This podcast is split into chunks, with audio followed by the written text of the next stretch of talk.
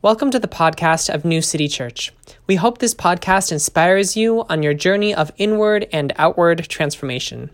Please join us on Sundays. You can find more information on our website, grownewcity.church. God bless you. Thank you, Christina. So go ahead and write in the comments what was that word or phrase that stuck out to you. You might even uh, put it in your Revelation Reclaimed workbook. We are starting week five which starts on page 24. Page 24 in week 5. If you don't have a Revelation Reclaimed workbook, you can download one for free at our website. Um, we can also mail you one. If you give us your post address, we'll mail you a hard copy. Even though we're getting to the end of section one of our workbook, and then starting with Lent, we're going to get a second workbook. I love this workbook. If you all have been getting life from the workbook, can you just put an exclamation point in the comments? Because, like, it's just such a helpful reminder to continue to um, I guess using the language of the sermon today, like to to wash in the text, like to continue to return to this and and to really submerge in it, um, even and perhaps especially the parts that are pretty problematic. uh, that we're in these coming weeks going to be encountering texts that don't sit well in the first read or the fourth read or the 20th read. And that's why we keep returning to it because we know that um, it's like Jacob wrestling with God. Like, I'm not going to let go of this until it blesses me. And so, um, uh, so please do put that word or phrase in there, and we will continue with our service a really good point was brought up in the sacred witnessing conversation last week. Um, sacred witnessing is the Zoom call that we have after worship services to talk about things. A really good point was brought up because if you remember, uh, for those of you who were with us last week, the sermon was about the image of the slain lamb and uh, kind of the glorification of weakness that's present in the book of Revelation, which I claimed was a really important interpretive key, like the kind of like a, a, foundational piece to understanding Revelation. Because if there, if we start approaching all of the violence and problematic parts without first seeing that God wants the glorification of weakness and all of creation to be saved, then we're just going to get twisted in all sorts of ways. That was last week. And uh, during the sacred witnessing conversation, someone brought up, and I asked their permission to be able to mention this um, so is it possible that the glorif- the Christian glorification of weakness can sometimes get twisted into um, kind of this like shamey, I deserve suffering in my life, and if I'm suffering, then that means I'm doing God's will thing. Like, is there a way that that this kind of um, and there was the example brought up of of people who remain in domestic abuse situations who uh, are, see this as like, well, I just got to stay here because this is the will of God for me to suffer. People of God suffer, and I'm suffering right now, so this is the will of God. And I thought that was a really, really important insight because it's kind of like we're, go- we're driving around a mountain road, and I could see how if we don't put up guardrails, then we'll just launch right off the cliff and end up in that spot where there's this kind of glorification of suffering. And reminds me of um, I'm part of a, a, many different anti-racism forums, convenings, boards, workshops, whatever. And um, something I notice in anti-racist workshops from uh, our white community is that a lot of times folks who attend white folks who attend anti-racist workshops walk away with two one of two takeaways, neither of which were the intention of the anti racism training. So, one of the things that people, uh, white folks, walk away from anti racism training with is, um, well, I'm glad I'm not one of the bad ones. you know, kind of this sense of like, we looked at like people who were like lynching people, or we looked at people who were like, you know, slashing tires or doing like really, really violent things. And I'm not doing anything like that, so that must mean that I'm one of the good ones, right? Which like is ultimately extremely counterproductive because uh, if we're not willing to see how white supremacy has been internalized into every person who is growing up or living in America, then we're not actually going to be able to get rid of it, right? So Uh, so that's one unintended consequence. The second unintended consequence from anti racism training is this kind of belief. Um, it's like because during the anti racism training, we talk about uh, we can't let white comfort be the center of our discourse. In other words, like uh, so much of the spaces that we're in are like if the white people are comfortable, then it's fine to talk about racism. And the second that white people become uncomfortable, then it's not okay to talk about racism. And we've seen that through uh, uh, outrage outbursts. We've seen that through when people start, start crying, especially white women, uh, stereotypically in these conversations, start crying. Then all of a sudden, all the attention goes to attend to the white woman, right? Like, something we repeat a lot is that white comfort can't be the center of the conversation. However, one of the takeaways that people, uh, white folks, leave from, from, those workshops with is um, if I'm uncomfortable, then I must be doing anti racism work like if we can't if if i'm not supposed to center white comfort then that must mean that if i put myself in uncomfortable situations then that's what anti-racism work is. And i think that ooh, that is that's not really the intention of the of at least the anti-racist discourse that i'm part of. Like it's more like in order for us to change entire systems of power we're going to have to do some like countercultural awkward, socially not smiled upon things necessarily to be able to, to uh, create a situation where all people are free. You might think of it like a Venn diagram.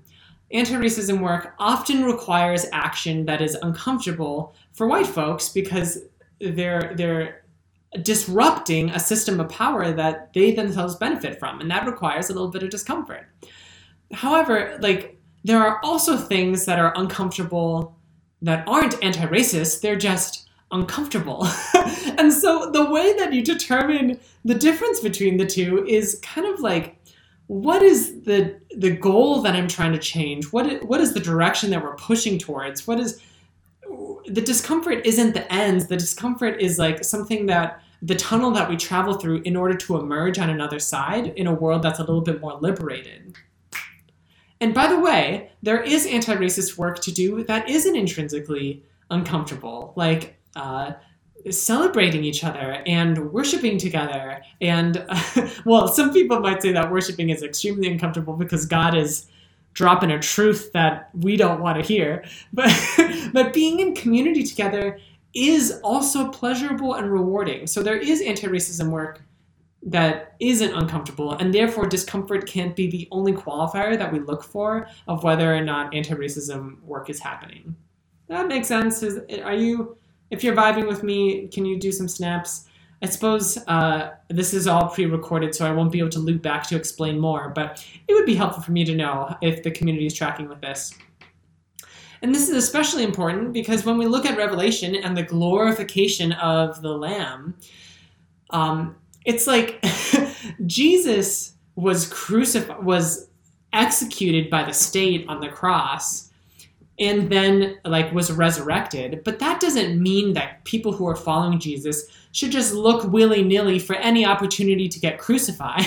and in fact, uh, in early Christianity, when martyrdom was starting to crop up because the Roman Empire was like, whoa, these Christians are not uh, if, if we let Christians do their thing, then the empire is going to uh, topple, which I, I, think in many ways they were right. Uh, so they were like starting to persecute Christians.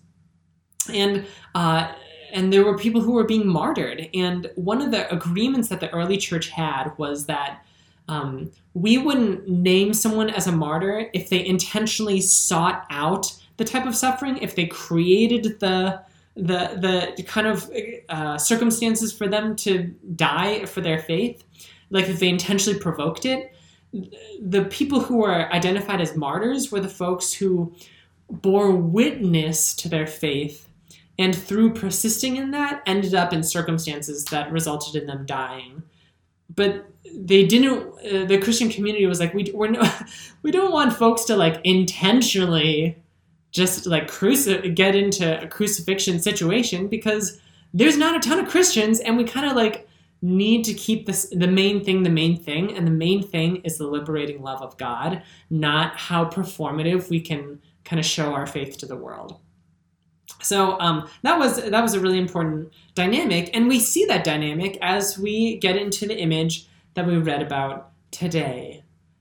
The witnesses in the robes now for those of you who are working on the workbook uh, we're on page 24 by the way um, you'll read the text for this week's that kind of walks through the entire chapter. And and the part that we heard in our worship service today is following the part about the four horsemen uh, which you might remember from last week if you were with us last week are like the representation of of the the the things within human beings that cause human beings to destroy each other. So, for example, we heard about the horsemen of war who convinced people to kill each other, right? Then, in juxtaposition to that, we have the witnesses, who are the people who, like their resume says, I saw under the altar those who had been slaughtered on account of the word of God and the witness they had given. The witness that they had given. Remember that in Revelation 2 and 3, we read letters to churches. So uh, John is clearly setting up this kind of like pathway of what it means to be a follower of Christ, where he's saying, like, I'm writing this to churches who are getting some things right, but are getting a lot of things wrong. And I'm holding up this image of these Christian practitioners who remained steadfast in their witness and then were slaughtered because of it. Uh, and remember that this is written by this guy named John, who traditionally is that eventually he died by being boiled in oil alive. Uh, as one person pointed out, John was deep fried, right? so, like, this is kind of the trajectory that he's seeing, not for the sake of glorifying suffering in itself, but acknowledging that if the empire can um, make us bow down in fear, then we'll never build the kingdom of God, the world that God imagines. If the empire can uh, uh, um, intimidate us into being fearful, then the empire always wins. And so John is like, there has to be some way that we can oppose. But when I say empire, I mean the mechanisms of violence and distrust the things represented by the four horsemen. Um, like there must be a way for us to be able to oppose the empire in a way that doesn't just allow, that doesn't just cause us to run away the second that they flex a little muscle because the empire tends to have a lot of muscle just like a kangaroo terrifying so, uh, so the so what made the witnesses the witnesses were the people who were willing to oppose, to rebel against, to push back on the empire and say, "You can kill me.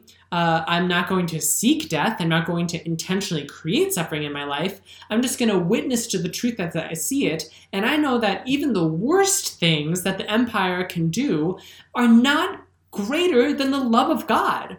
And so here are these uh, the image of these folks who were like brutally murdered uh, uh, for standing up for the faith, for being Christian, and they're talking to God. And boy, what I don't know if you caught, but the prayer life of these like saints or these witnesses is what I hope my prayer life will be one day. Where apparently they were like close enough to God that they could just be like, hey God, we gotta go. like, look at the time. We need justice now. We need justice now. And I just, part of the reason why I love being Christian is because it's a pathway to creating enough intimacy and trust with God that you don't have to be like, uh, all the time, right? like you, there's a, a there's a point in prayer life where you can really be honest with God and feel that intimacy and trust that God is big enough that no matter like how like shade fairy our words or prayers are to God, that God can like handle it. And so um so the saints are like, hey, so we died to witness to against the empire. When are we gonna see justice? when is the the the empire to be toppled over when is the kingdom of god going to be established when is there going to be this abundant life that we are committing to and god um, gives them two things. Two things that i i most dearly hope for the advocates among us. First of all god is like it's okay to rest. It's okay to rest. You can rest a little bit more. Oh, there's someone in the New City community today who needs to hear that for all of the advocacy that you're doing, all the pushing that you're doing, God honors that and receives that and is so glad. God knows what it's like to have to tense up your back and to push against immovable, seemingly immovable objects for the sake of justice and truth and for what you know is right. God honors that. And God, to those very advocates and saints, says, it's okay to rest. It's okay to take time to rest, to nap. Justice will come. Justice inevitably will come.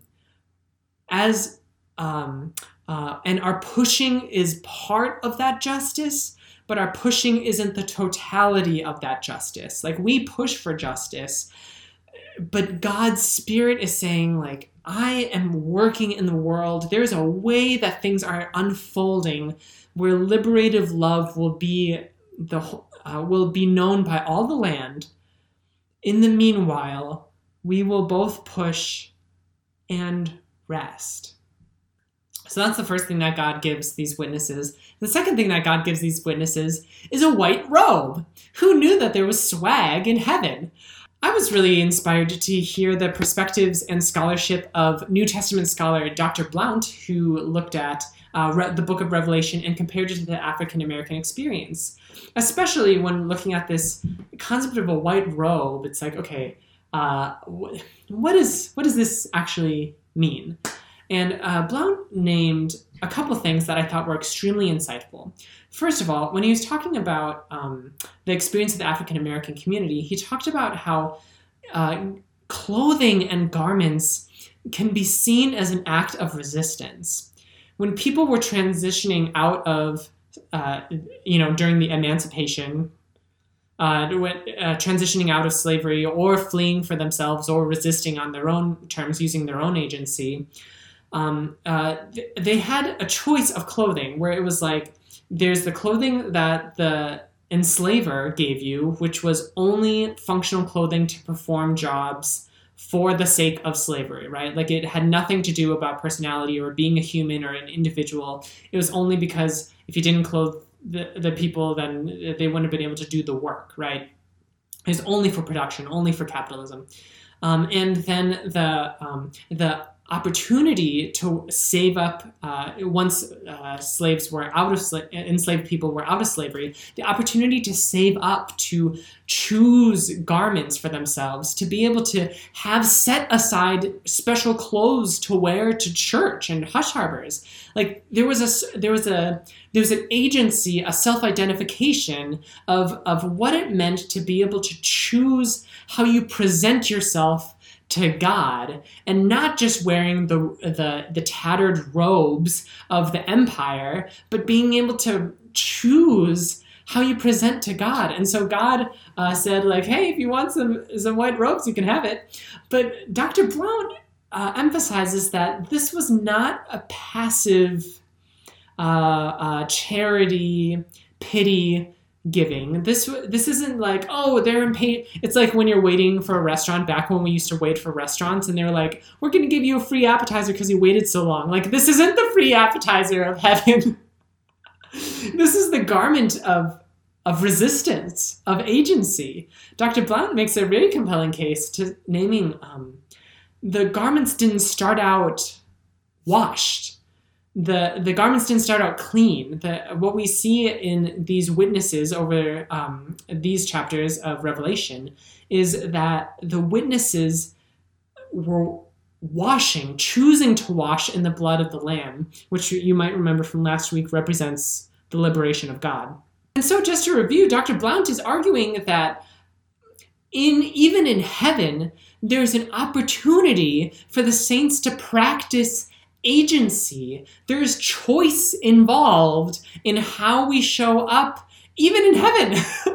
the, the saints are the ones who are able to choose to bring their robes to wash in the blood of the Lamb, which you might remember from last week represents liberation, to, to wash their garments in liberation. And, and I just think that that's so important because it's not like the only time when we can choose, when we have free choice is when we're alive on earth. Like part of love is that God is allowing us to choose even in heaven, according to uh, this argument from Dr. Blount, which I think is very compelling. Like it's not really actually love if the kings who take off their crowns and give it to God don't have a choice in the matter. Like the amazing gift of heaven is that everyone has choice and like God's love is so felt and real and pervasive and transformative that everyone chooses actively to worship God. That it's it's a it's a choice that reflects the dynamic of love that God has always set up between human beings. I think this is a beautiful observation and it reminds us that our work on earth, because remember that John is always driven towards ethics, always driven towards behavioral change on earth, is to see how we can wash our garments in liberation, to see how we can um, choose to resist the empire in everything from our clothing and our swag to our words and witness, that our whole being can be this like beacon of light that radiates from the soul outward that isn't um, about unique individualism. It's, it's about all of the light of the all of creation joining together to push back against the empires that are killing us this is how we will find liberation in this world and how we will live into liberation after we die with God. This is the invitation for us to take up our robes, regardless the color, and to find a new way to choose how to live as, as witnesses of the faith.